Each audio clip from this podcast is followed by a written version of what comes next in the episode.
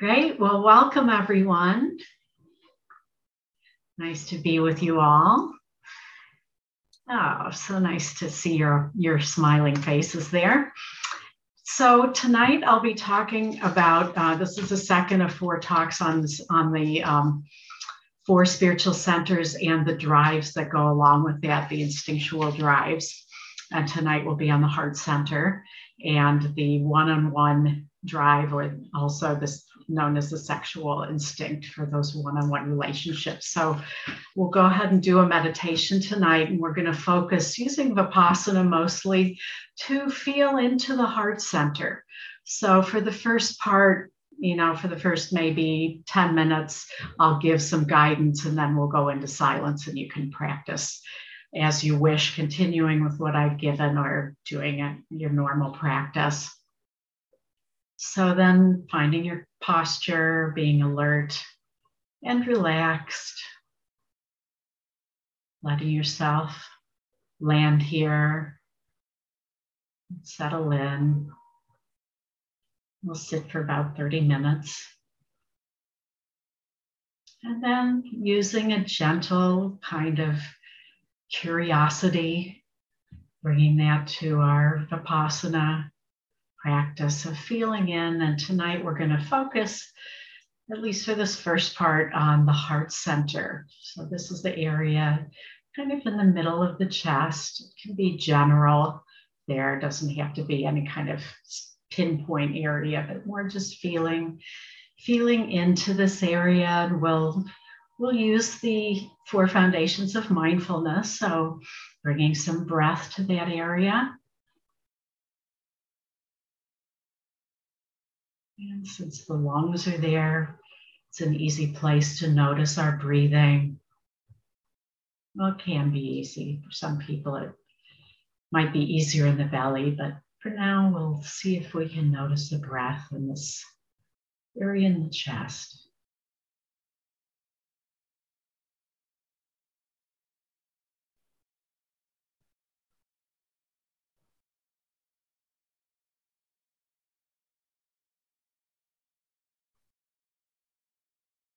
Letting our awareness kind of settle into this area of the body.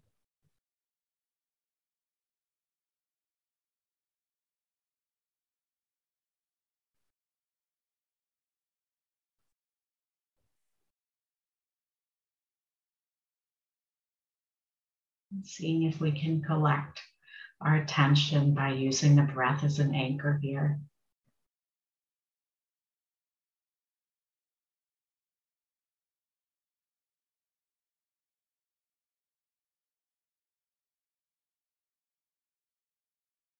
And if our attention wanders off, we'll just gently bring it back.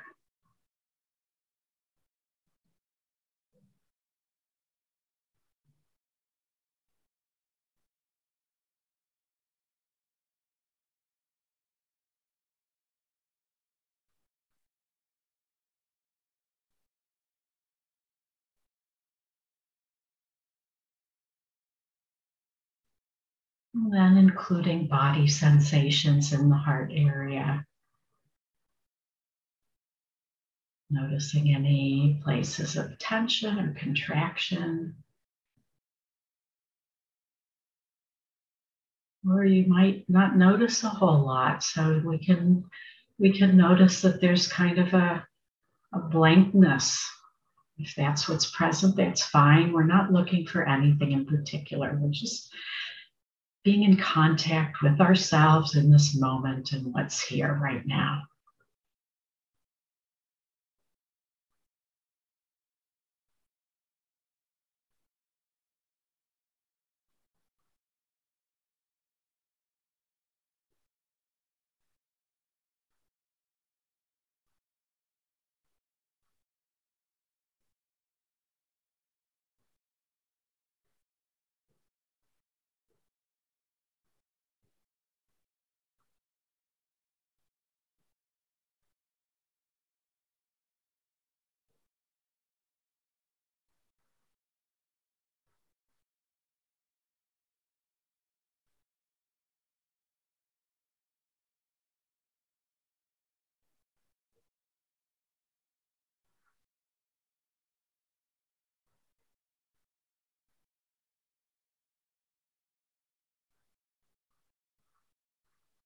Be tingling or tightness or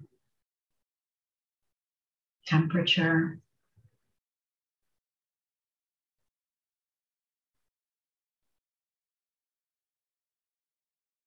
Letting our awareness land in this area of the heart center.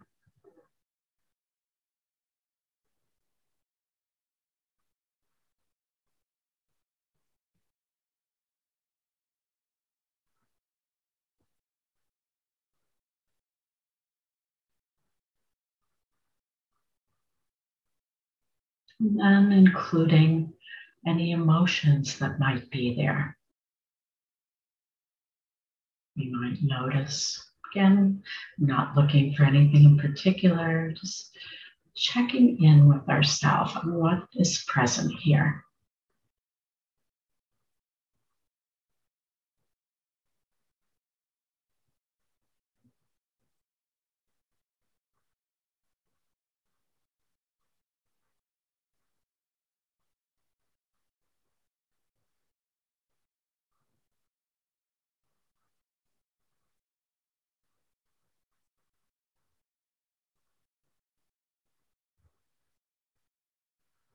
Be some residue from the day or some feeling about the practice. Just noticing that, adding to the breath and the body sensations. And also with emotion, we can notice that an emotion has body sensation associated with it. So being, being curious about that.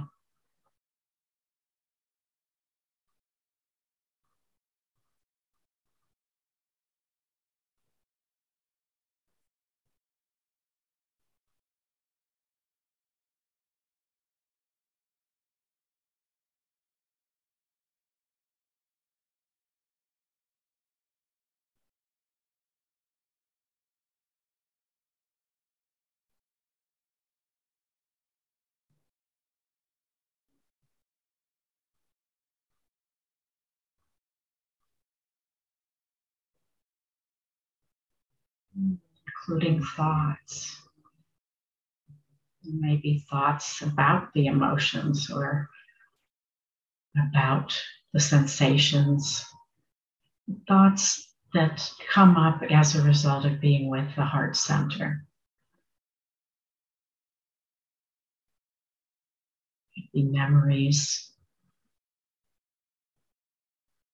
So we can always label any of these things with a note, just a one word note about what it is, or we can just notice and not use the noting. Either of those is fine.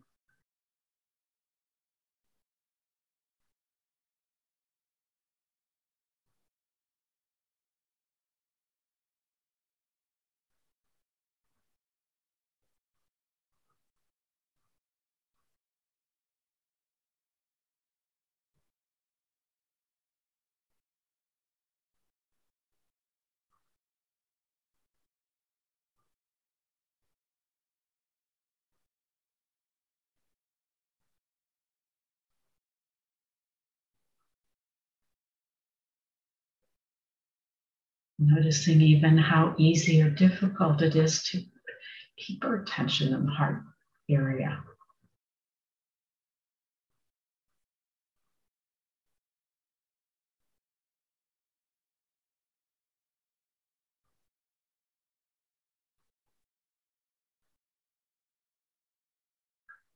And then adding to these the Vedana, the feeling tone that we have in response to what we're noticing. So if there's a body sensation, is it pleasant, unpleasant, or neutral?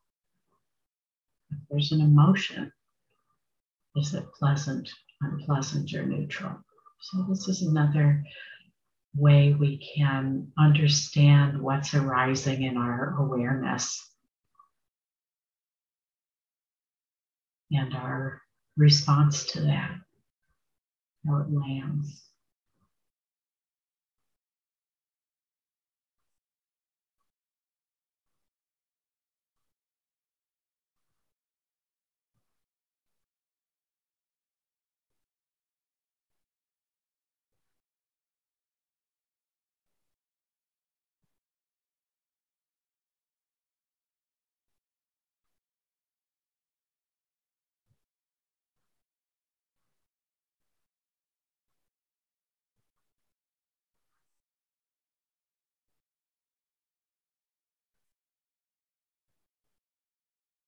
And then in the last of the foundations of mindfulness, the dharmas, we'll just limit that tonight to noticing if one of the hindrances or defilements comes up. So if you're doing the Vedana and you notice something's unpleasant, does aversion arise or can unpleasant arise without aversion?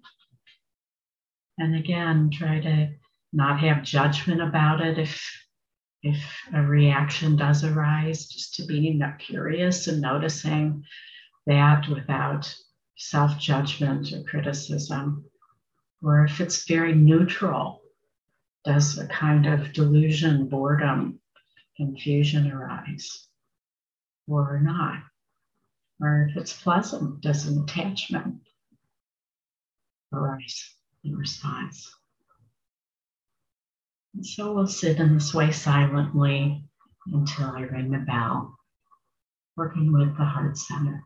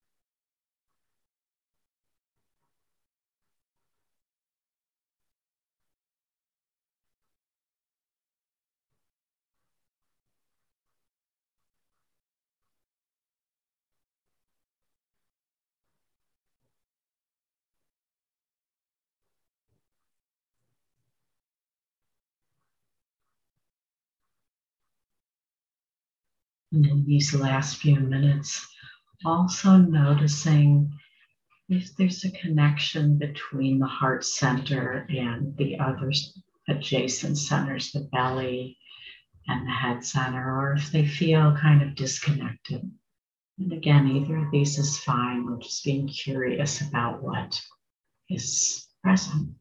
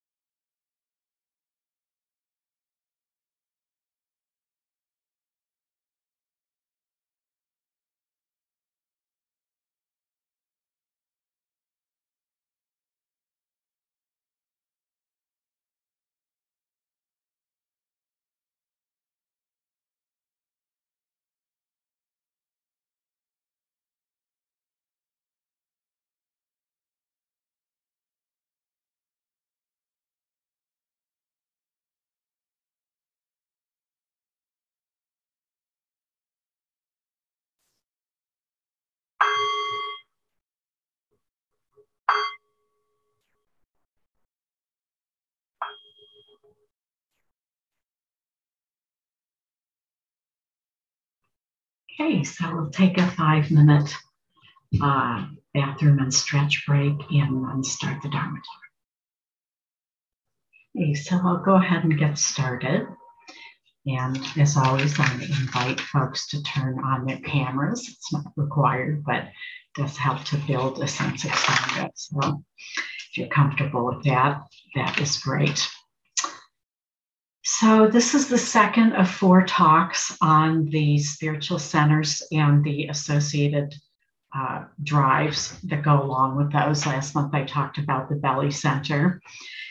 And um, just as a briefer overview of this for anyone who wasn't there, the centers, there, there are four spiritual centers that relate to the body. There's the belly center, which many traditions um, work with in uh, in a lot of the martial arts. They focus heavily on the belly center. Zen focuses on it with the hara.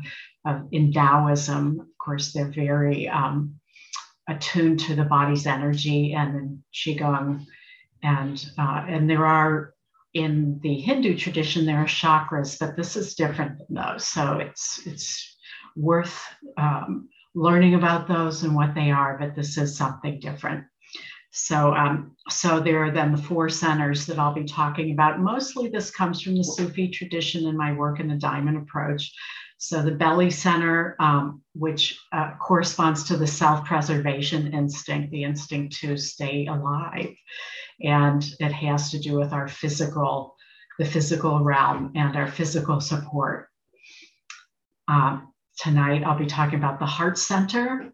And in the Sufi tradition, this is called the Oth Center, OTH, and it corresponds with our that instinct and the tendency to focus on one on one relationships and also the sexual drive. Um, but even more broadly, it's really about um, people who have this as, as a primary or a primary um, drive really uh, place a lot of importance on, on that one-on-one relationship, that those special others that are connected with one-on-one, not so much in a group. And then we have the head center, which in the Sufi tradition is called the Path, P-A-T-H. And this center really has to do with the social instinct.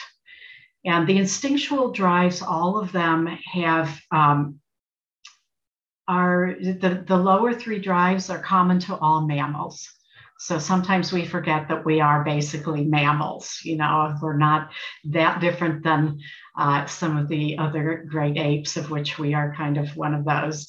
Um, and all mammals have these three drives. So, you know, all living things, even plants, have an impulse to survive. Um, plants, some plants can defend themselves, and if nothing else, they can try and, you know, reproduce. So they have um, self-preservation. They have the reproductive drive. All mammals obviously have that to keep the species going. And then there's the the social instinct really has to do with the tribe, being part of a tribe and finding safety in that. So the drives, in, in some ways, are very compelling um, to us and all mammals because they're programmed in biologically. I mean, I'm watching the birds are starting to, you know, they're feeding, starting to feed babies and things here. They know how to do all these things. Nobody gave them a book on how to do it. It was all instinctual. And we sometimes forget that we have those too. They're very powerful drives, and we uh, associate them with. Um, they're they're built into our unconscious um, compulsions, really. The tribal instinct is uh, important because in the old days and even now, if uh, if you were kicked out of the tribe, there wasn't a very high chance that you would survive. And all you have to do is watch a documentary on wolf packs to see the truth in that. Because what they do to a wolf who's not behaving is they kick him out. And a lot of those wolves don't make it. So there is a reason why the number one fear of humans, adult humans, isn't death, it's public speaking. Why? Because of the tribal instinct, because we don't want to look bad in front of our peers. Why is that important? Well, my gosh, what if we say something wrong and they kick us out permanently? Well, that's scary because of this drive. So, you know, there's just one small example of how we're, we're still driven by these things. Our programming that made us run from the saber-toothed tiger hasn't really kept up with our um, with our evolution and consciousness. So these drives are fairly primitive, um, and they they affect us whether we want them to or not. And this is part of why they're important to work with on the spiritual path, because if we don't work with them directly, they're still driving us and uh, they can block our progress on the path. And by running our behavior unconsciously. And in the Diamond Approach, the, one of the two founders, Hameed Ali, who goes by the pen name A.H. Almaas, he talks about humans being basically the instinctual drives with a thin veneer of civility over the top, you know, and all you have to do is look at the news to see that this is true. I mean, you see what's going on out there.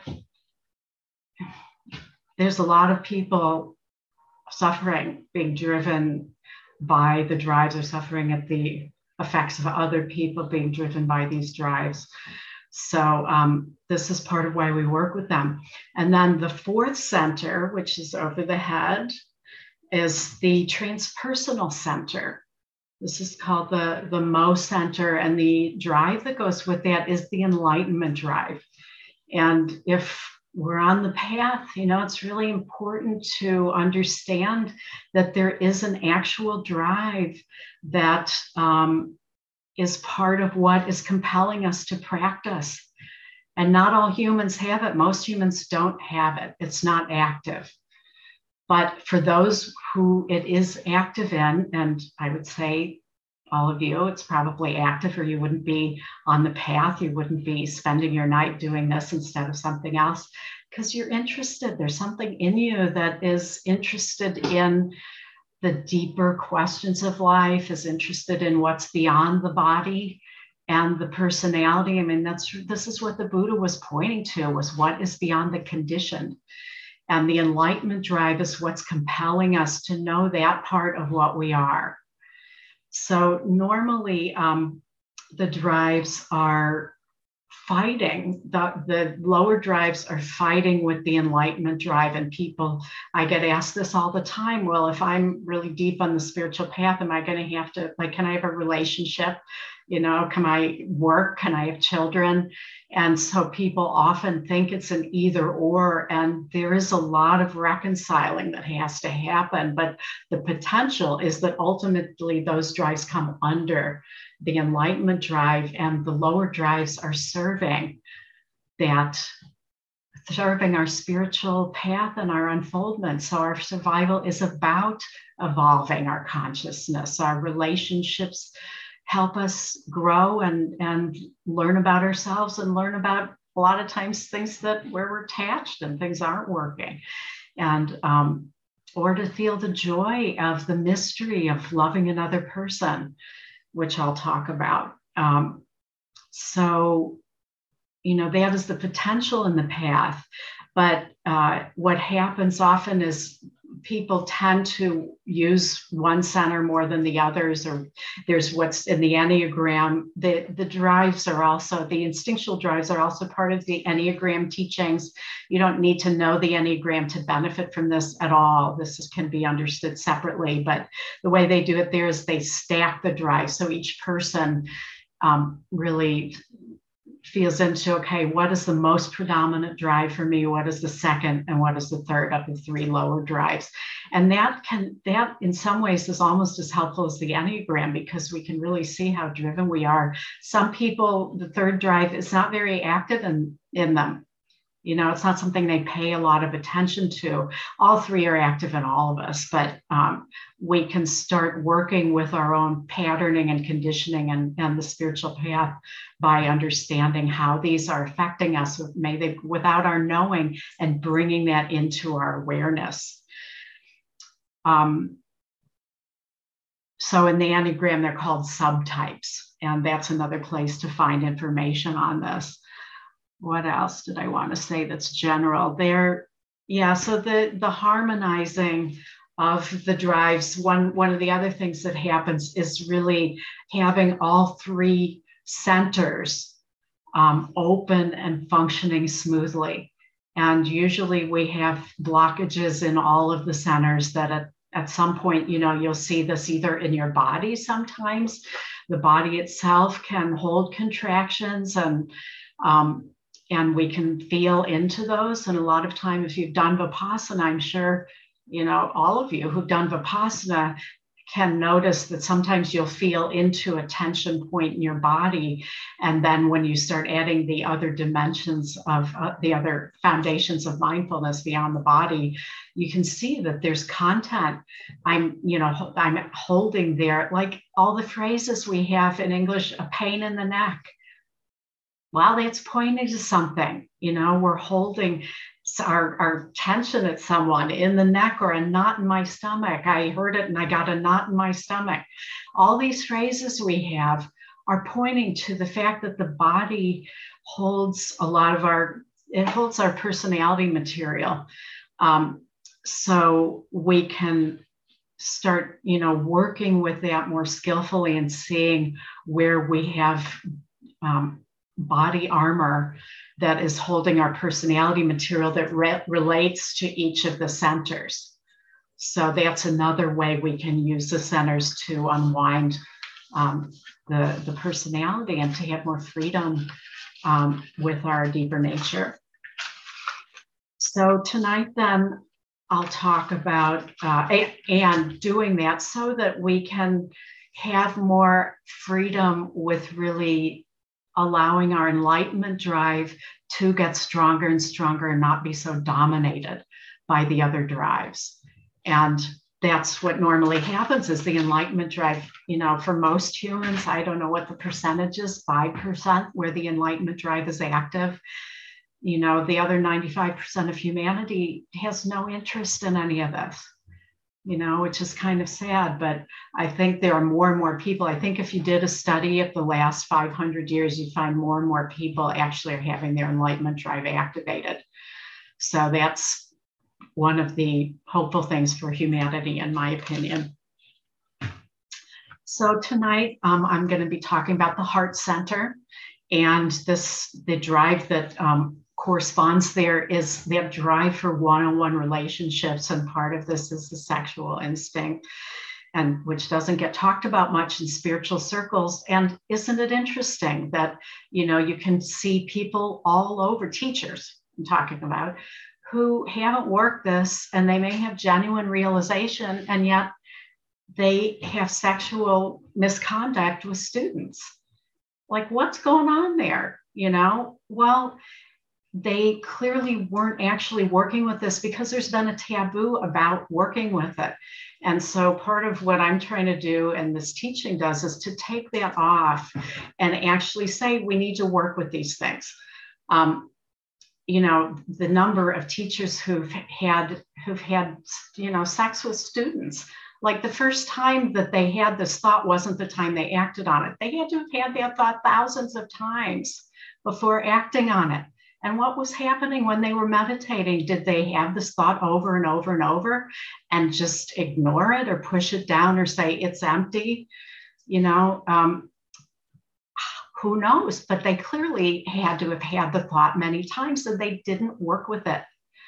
So this is really, to me, bringing this out of the taboo zone and, and saying, okay, if this is happening, how do I work with it skillfully to, um, to digest that material? And now that we have psychology, we have a lot more understanding of how to work with things like this. In the old days, pretty much every spiritual tradition around the world their answer to the instinctual drives was monasticism. You just take it all away. That is the answer. You don't have any possessions, so you don't have a self-preservation drive where you can, you know, be overly concerned about stuff. You don't have any money. You can't handle money in some traditions. Um, you don't have a partner. You don't reproduce and have children. You don't have any sex. Um, you don't have any special one person other than your teacher. So take all that away. The tribal, okay, get rid of your whole family. You come live here with us behind these walls. We all dress alike. We all look alike. We're your family now. We're your tribe. And don't go outside and mingle too much with the other people. You know, so this is how they handled it. And, and because they didn't have a lot of other options. But unfortunately, when we don't work with this stuff, it all gets pushed into the unconscious. And all we have to do is look at the Catholic Church to see that in action. So, um, I mean, Buddhism isn't free from scandals either. So, so this is where, um, you know, really working with it is a much more sophisticated and honest way of uh, working with these drives. So, the heart center then um, the, the centers do stack so if it's really more optimal that the belly center is you know at least somewhat stable and active in order for the heart center to feel secure and being open and a lot of meditation really works with the belly center. At some point, my talk from last month will be available. So if you missed it, you want to know that. But the belly center, it's, you know, in meditation, we're learning to come back to something over and over and develop our will and our stamina and our steadfastness. And, and, uh, so the belly center does get worked with a lot of kinds of meditation, and that helps because if the heart center, some people who have a, a very open, well developed heart center might not be that stable in the world if the belly center isn't solid. You know, may have big heart, but not be able to really manage one's life that well, or, or may place trust in the wrong things, things like that. So it's helpful. The center stacking is a good, you know, good development if that's possible. Some people mainly have a head center. Most most of us do. Most of us rely over rely on our head center. It's highly valued. So a lot of times the heart center isn't as valued societally in our modern society, and it's also um, seen as like a place to mistrust. Like you know, I really trust the logic of my head over the knowing of my heart. So a lot of us really haven't uh, shy away and away from the heart center. And um, that's really a shame because there is a lot of knowing that comes from this this center and what we can know about truth from that center that sometimes is more reliable than the head where we can distort things and and um, and try to make them something that isn't really true for us you know like we we think we should do this so we do it but if our heart isn't willing to come along we're never really going to be all in it. So we do have practices in buddhism fortunately for this the brahmaviharas which i will talk about towards the end. So the instinctual drive then here is the technically of the three you know survival instincts. All of the other instincts come from the survival instinct, including, in a way, the enlightenment drive, which is interesting. Um, but this is the instinct, the sexual instinct that all mammals have, and even amphibians have it, you know, so the, the instinct to reproduce. And, but this really is going beyond talking just about that. It's really about that um, belief that my security lies in my one on one relationship with that special other, that if I just have that other, then I'm going to feel safe. And if I don't have that other, mm, maybe I'm not as safe. And as mammals, we're a lot safer if we're sleeping in the wilderness in the dark and there's someone else there. If we're trying to sleep in the wilderness as a mammal by ourselves, how can we ever really sleep? Because we don't know if we're going to get attacked. So there's something really in us at a primitive level that can feel more secure having that special other that's going to make us feel um, secure. And that's really what this is pointing to. And the, the sexual drive is part of that. So um, also, child raising for some people, the urge to reproduce is a big part of this instinct and can become very, very compelling. And it's not to say that any of these things are wrong, these are all part of the human experience, but it's understanding when they become.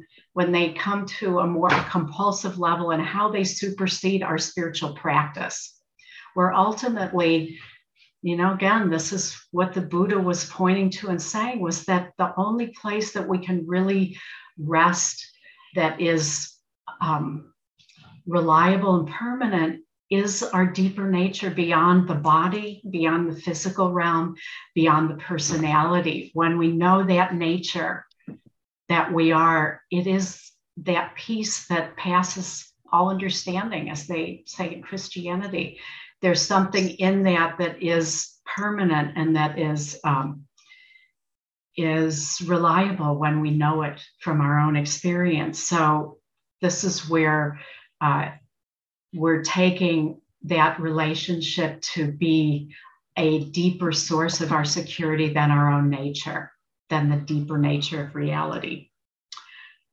So in many traditions, and you know, in many traditions, the heart is seen as not that important. Like in Buddhism, we don't really emphasize the heart that much. We do have the Brahma Viharas, but in some traditions, like the Sufi tradition, the heart is really the most important center.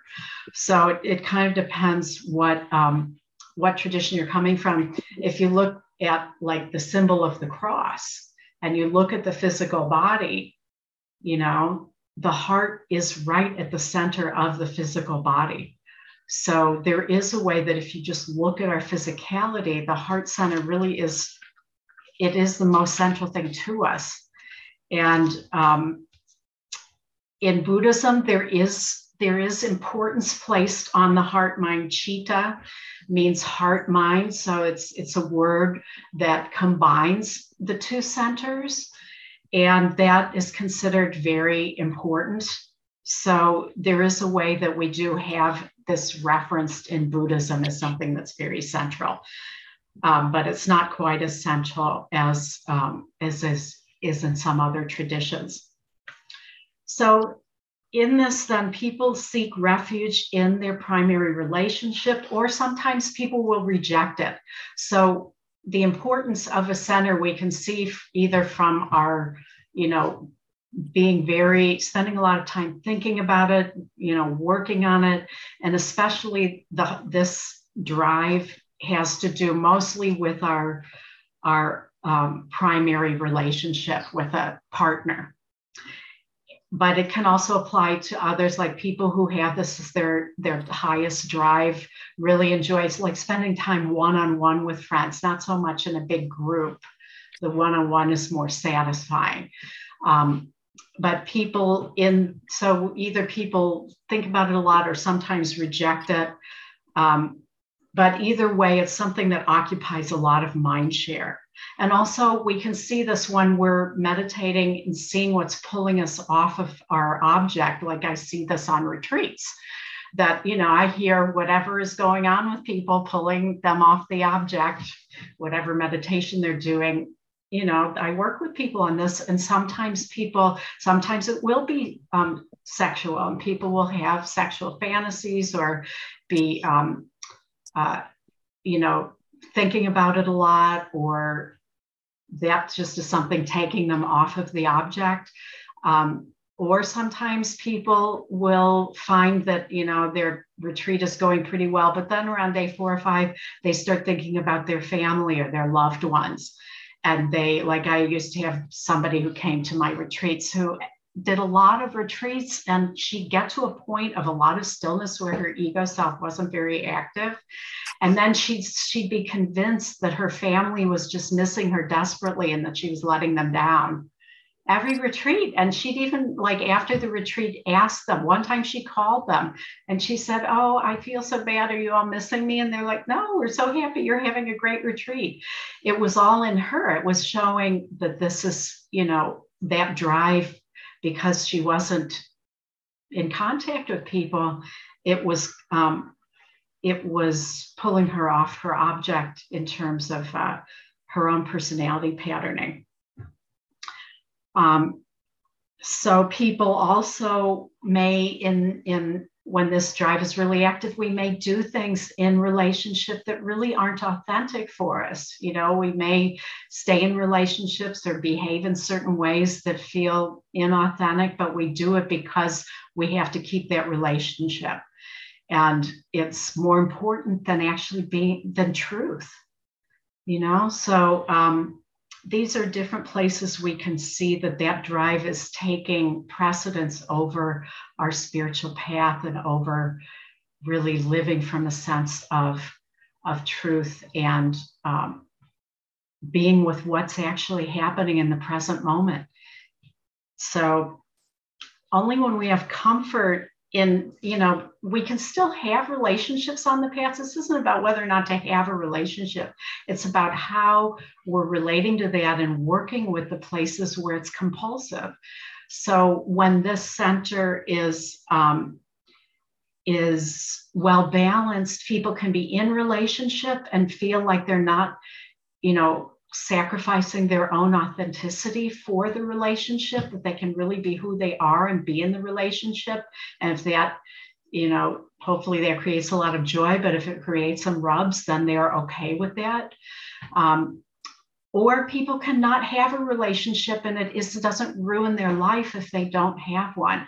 And sometimes, you know, one of the things I found is that people, sometimes who have been in a relationship for decades, may not really know what it's like to not be in a relationship, or they may have ne- neglected their relationship um, to the point where it's it's kind of an afterthought. You know, it isn't really alive. There isn't an aliveness there.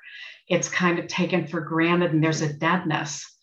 And when when this drive when this drive is clear and when the heart center is clear there isn't a deadness that's not part of our deeper nature So sometimes people just go along with a relationship because it's comfortable and they want to have that companionship, even though there's, you know, a lot of things that have gone, been buried and, um, and they just don't want to deal with it because the comfort of having that relationship, even if it's kind of dead, is better than the risk of being alone. Um, so these are all places where we can see this drive kind of overtaking the, the juiciness of our deeper nature and the commitment to truth that is part, really, if we're there in the present moment, whatever's there is the aliveness of our being. And so if we're ignoring those things in our relationship, there's a way that we're not actually being present. Um, and when it comes to the sexual instinct, people also can be very um, compulsive with that or not have that be part of their life. And there's all kinds of options that are completely valid around that. But if there's if there's a lot of attachment in either way, that's where we can see this this instinct kind of um, getting out of out of whack. And then ultimately, the potential for the heart center, there's a couple of potentials. One is that the kind of love that we have that is impersonal. So I've been talking mainly about personal love that has to do with other individuals. When we know the deeper love of our deeper nature that is impersonal that applies to all beings and this is you know part of what the brahma viharas are cultivating is that they're pointing to what I would call non dual love, where we have a sense that all of manifestation is a manifestation of love. And in Buddhism, we don't emphasize this as much as other traditions, the Western traditions that are more deity oriented, that are more focused on unity, you know, unity with the with God, um, tend to have more of a sense of uh, of love being a manifestation of our deep of the ground of being. But it's possible you know in any tradition if we're really in touch with our deeper nature to have this experience of non-dual love in which everything we can perceive everything as a manifestation of the mystery that is manifesting as love. And then it's not personalized. And there are pictures, if you look at the, the Tibetan um, Yabyum pictures, the Thangka paintings, where they show the, the, the male and the female figure in a, an embrace that appears sexual. That is really, that signifies a lot of things. But one of the things that it's signifying is the ground of being and the, the individual consciousness of the human in an embrace that is basically creating all of reality. You know, having when we are one with our deeper nature in the way that the Buddha was talking about, it can be so blissful that it's way more blissful than any sexual experience a person could have. So this is part of the potential of the spiritual path is to um, to have our contact with our own nature be so unmediated that it's better than any sexual experience we can possibly know. And this is why the monastics, you know, if they got far enough, they didn't really miss it. So, um, you know, this is the potential is to know our nature. I mean, the, this impulse is creating new humans. Think of that. You know, that sexual impulse creates a new human. We don't even know how to really do that. Well, I guess we do know how to do it in science now, but there's something amazing about that. And human love is so beautiful. Why are we so compelled by human love? Why are there a million songs written about it in movies and other things? Because it's it's a close representation of what we can have with our own nature. And that's the potential of the heart center when it's open um, to have unme- unmediated contact in a way that is, is ultimately satisfying because we don't need anyone else to have that. And also, when the heart is open, the way we understand it, like with the Brahma Viharas, those practices are, in my view, really neglected a lot because And what I find is that as people get farther on the path, if they haven't worked the heart center, it blocks their unfoldment. Because if we're going to be able to be present in the present moment, we have to be able to tolerate anything that arises in the human condition. And there's a lot of hard stuff loss, sorrow, oppression, unfairness. What do we do with all these things? Usually, you know, the, the tendency is to just shut down and to not want to feel the heart. That's part of why i did this meditation was so that you could really just focus on that area and see is it easy? Is it hard? What's happening there? Um, it's this is the hardest place to be. When people can't be in the present moment you, it's not usually because of a thought. It's because it hurts in the heart.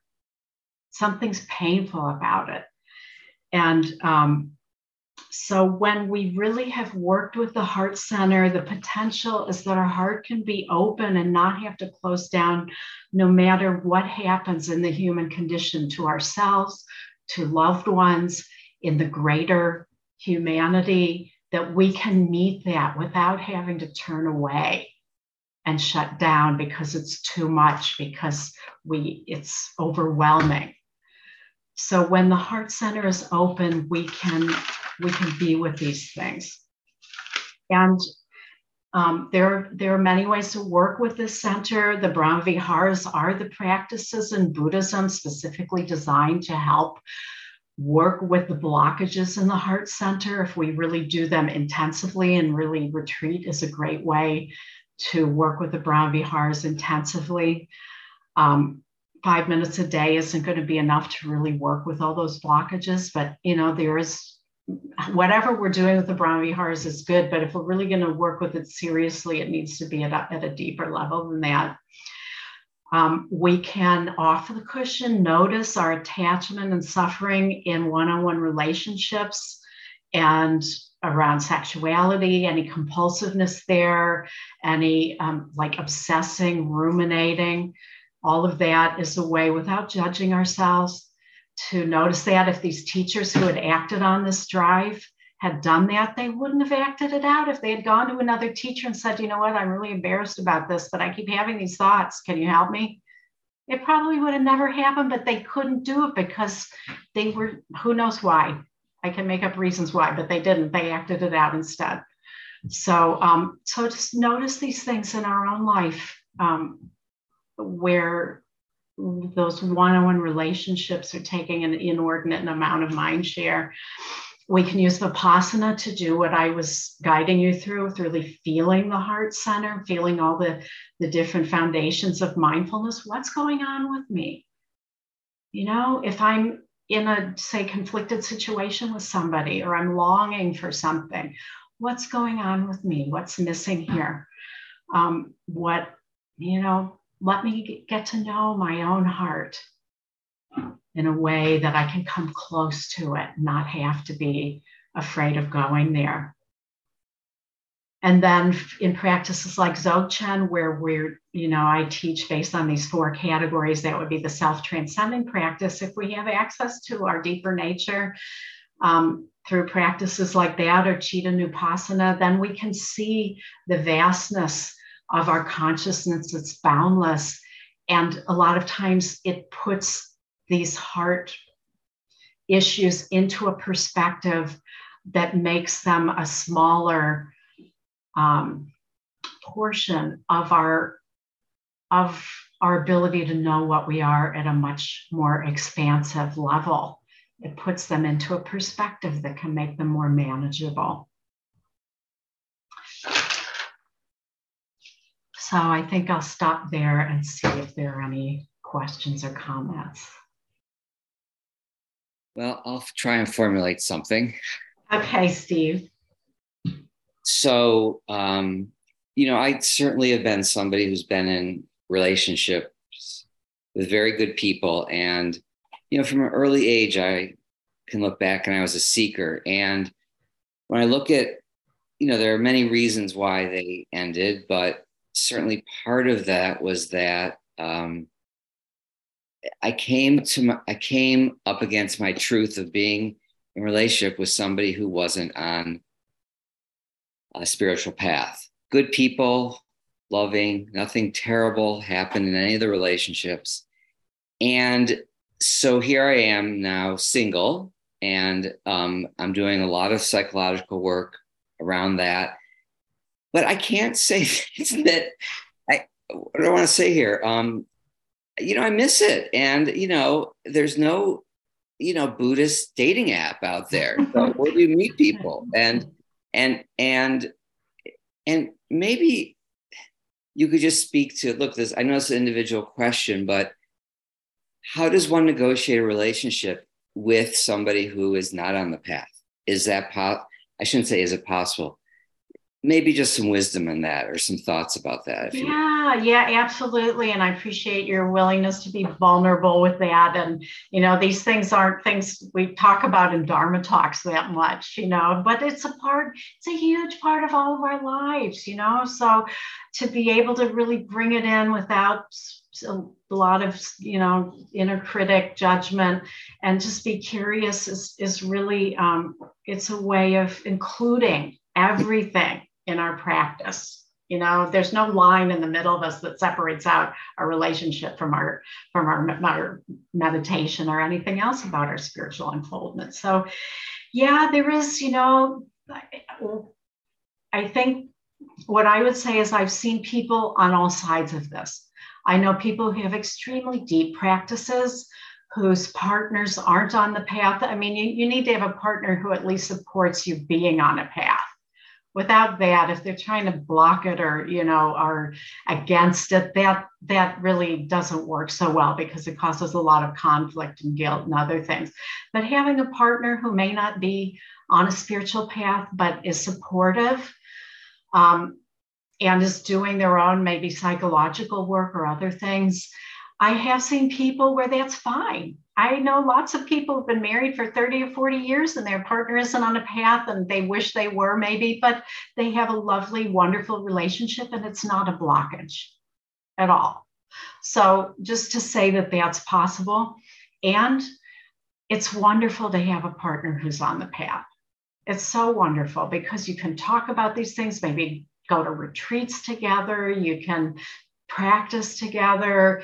You know, there's so many wonderful benefits of it. And if that is what arises for you from the mystery, you know, more power to you because it is wonderful. And I've had both. I've had both of those. You know, partner that was on the path and we shared these things, partners who weren't on the path or had a different path where there wasn't much overlap there is a point in one's practice where it's, you know, this is Buddha Dharma Sangha. And really what you're pointing to is the importance of Sangha. Is it, you know, this is such a deep relationship and to have spend that much time with somebody who isn't on the path, how is that? Does it support me? Doesn't it? Um, if you have other Dharma friends, that makes all the difference, having other Dharma friends. Um, and honestly, if you want to see your own material around this, try going on match.com for a while, you know. And it's, we all see our material when we're out there single and dating. I mean, it's, it's a place where all of the, um, you know, all of our, the teenage imprints we had about all of these things can get activated and it's it's it can be a practice in itself actually being single and on the path and encountering so many people who aren't on the path or just being and again i'm speaking from experience because i've been single at times throughout my journey and have been on dating apps. So i'm again speaking from experience boy it, it triggers a lot of stuff.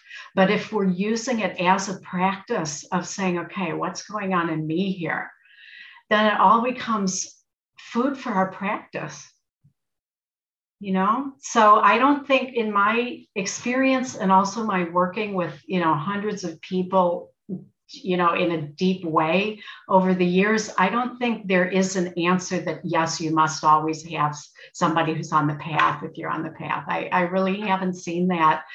It's nice if it happens but i don't think it's required so i don't know what has your experience been with with that hell just the hell realm. yeah. I don't it's it's all actually quite confusing to me and I'm sorting it out for myself. Yeah, it's I, I think it's really with any of the centers and Yeah. really with anything in our life and in our path, really it's always about bringing consciousness to what we're doing. If we're finding our play ourselves like regressing or, or being compulsive, okay, come back here. What's going on here? Or, or like, you know, one of the things about dating apps, you are going to get rejected a lot. Yeah. And so it's it's a chance to work with like what's it like to get the people have a right to not you know not want to engage you know and in some ways there's a real maturing that can happen from going through that whole process Yeah, I I totally hear what you're saying. For me, it's more this fine line of uh, you know, of you know, craving or not craving. You know, am I on the app? You know, it's again, I'm just sort of sorting it out, but you know, thinking of the noble, you know, the four noble truths, and so know, yeah, right. Yeah well i mean as long as we're doing anything in life there's some kind of impulse to do something. So where is that impulse coming from? Mhm. and that's you know that's part of what we can look at. Craving it's a good term to use because a lot of times when people are single there is a lot of craving to be in a relationship. There's a lot of suffering about not being in one. But uh, honestly i've talked to a lot of married people who have a craving to maybe either upgrade their relationship or be out of it. So you know what whatever side of the equation we're on there are different kinds of craving that can arise around our relationship. And so, you know, it, these are all things, all of it is an opportunity to bring into our practice where's the wholesomeness, where's the unwholesomeness, and to be gentle and kind with ourselves because this area in particular creates a lot of suffering on the planet. That's why we have so many songs about it. no, I really appreciate what you're saying, and um, yeah, and that it's just everything is the Dharma, right? Remembering that, and that, yeah, Exactly. And I actually, there's, I have a friend who's a really well-known spiritual teacher and, and, you know, we've seen each other on and off over years when I have been on and off single.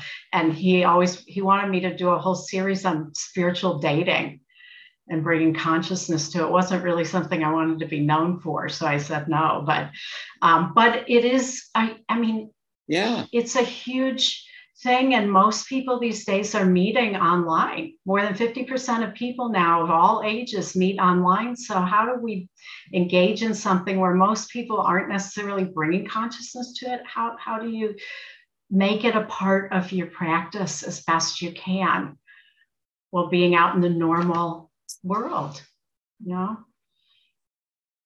Thank you. yeah you're welcome. Yeah,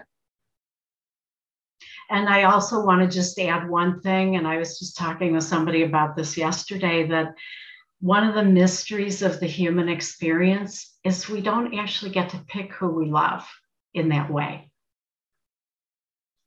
It's one of the things that you find when you are dating maybe, you know, several people, you can't like make yourself love someone in the way that is compelling enough to want to partner with that person.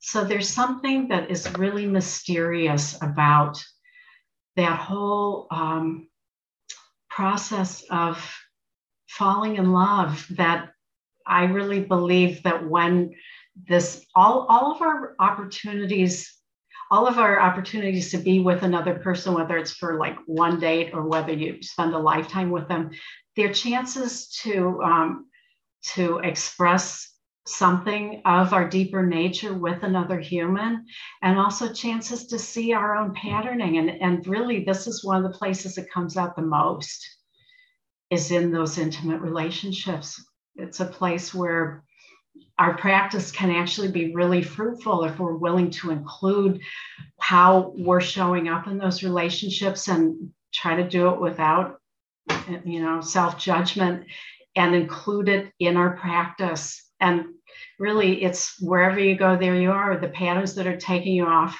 off your breath when you're trying to do samatha or vipassana um, are the same patterns that are going to come in when we're at work. You know, a lot of people have a lot, a lot of suffering around work or in our in our relationships, our romantic relationships. So um, these are all places where if we're working these off the cushion, our unfoldment's going to go a lot faster because we have an extra 15 or 16 hours a day that we're including in our practice instead of just the time that we're on the cushion. So um, working with them skillfully is really, you know, the big place to uh, be curious because you know traditionally it's been well all the thoughts are empty but that can lead to i don't know if maybe i said this earlier but spiritual bypassing. Just pushing it down saying oh it's all empty. Mm, yeah no you know we know a lot more now with psychology um, that if we're just pushing it into the unconscious it's going to leak out. So there are more skillful ways to work with what we're seeing than just telling ourselves that. It's true that they are all empty, but there's a lot of ground in between actually the experience of it being empty and having psychological attachments. Joe Beth? What's coming up for me is uh, uh, thinking about how our our current uh,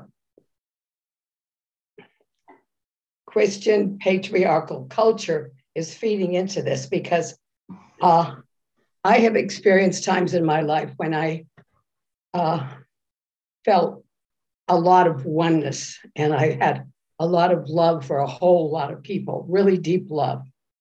And and I think a lot of people, especially dip, younger generation people in our culture, are, are experimenting with uh, polyamory and those sorts of things. And way back way back uh, decades and decades ago, some of the cultures were that's all they, they they didn't have any monogamous culture i believe so i'm i'm having mm-hmm. all of a sudden this little juxtaposition in how to fit this one special person you were talking about uh, in into this how how much does our Christian and patriarchal culture requiring that that there is monogamy?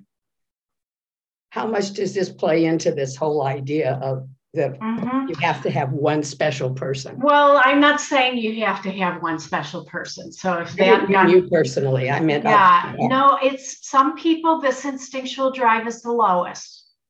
And for those people, they might tend towards something like polyamory. Probably the social instinct would be more about maybe their top one, where it's more about the group. So, um, and if you look at animal species out there, I like birding. There are birds that have all kinds of different relationships and all kinds of animals, including what you're saying some mate for life, most don't. Most animals don't mate for life, it's rare actually. And some, like I was just reading an article today in, in um, a birding uh, magazine that a lot of birds, you think even when they're on the nest and they're both feeding the young, some birds are out there with other birds oh, yeah. around. So, you know, so in nature, you see all kinds of configurations that's the reality and the same is true with humans. So to me that's it's a function of which instinctual drive is the strongest. For some of the self-preservation people where self-pres is their top um, instinctual drive they don't care that much about relationships. They care about their home and what they're eating. And physical stuff is primary for them. So they may not even care that much about um, having you know, relationships as primary. So that's what I would say about that is that, you know, it, types of sexual arrangements, this has no kind of value judgment whatsoever on that. It's really more talking about as a drive, wanting to, and it doesn't even have to be a romantic relationship, although this is where it comes out. Some people, the one on one drive shows up in friendships. We're having meaningful friendships with one person, not necessarily being part of a group, but um, having those one on one relationships are very satisfying and important. And that's a place we can see that drive coming out. So, but for people like if what you're saying sounds like an experience of non dual love to me, when you had a sense of love for everyone that was more universal, that is really the potential for all of us to have that within ourselves so that we're not dependent on relationships in order to feel the love that is an inherent part of our nature. And at that point, when we show up to a relationship, whether it's one on one or group or with ourselves, we're not needing to be filled up. We're, we're full and we're arriving with that as part of our fullness that we have to offer the situation. So we're over our time, so I'm going to stop there. But thank you. Good to be with. You're welcome. Does how did that land with you? Just to circle back. Well, um, uh, it it it was it's it's a little bit helpful, but I would I would love to have 15 minutes to talk to you about it. So, but uh, yeah, yeah. Well, maybe it, next it, time we can circle back to this. Yeah, and the heart center, you know, the instinctual drives in the center. The heart center has aspects to it that aren't about that have nothing to do with the one-on-one drive that are more like in the Brahma Viharas. We have you know these expanding circles of people that are included so there's a lot of different aspects to the heart center in addition to that that are you know really worth exploring and being in touch with and cultivating okay well good to be with you all and i will be talking next time about the head center and the social instinct so may we all find the love that is an inherent part of our nature and have that to share with others. Good night. You're welcome to unmute and say good night to everyone if you'd like to. Thanks, Tina. Good night. Good night, good night everybody. Bye, folks. To be with everyone. Thank you. Good night. Thank you for listening. To learn how you can support the teachers and Dharma Seed, please visit dharmaseed.org slash donate.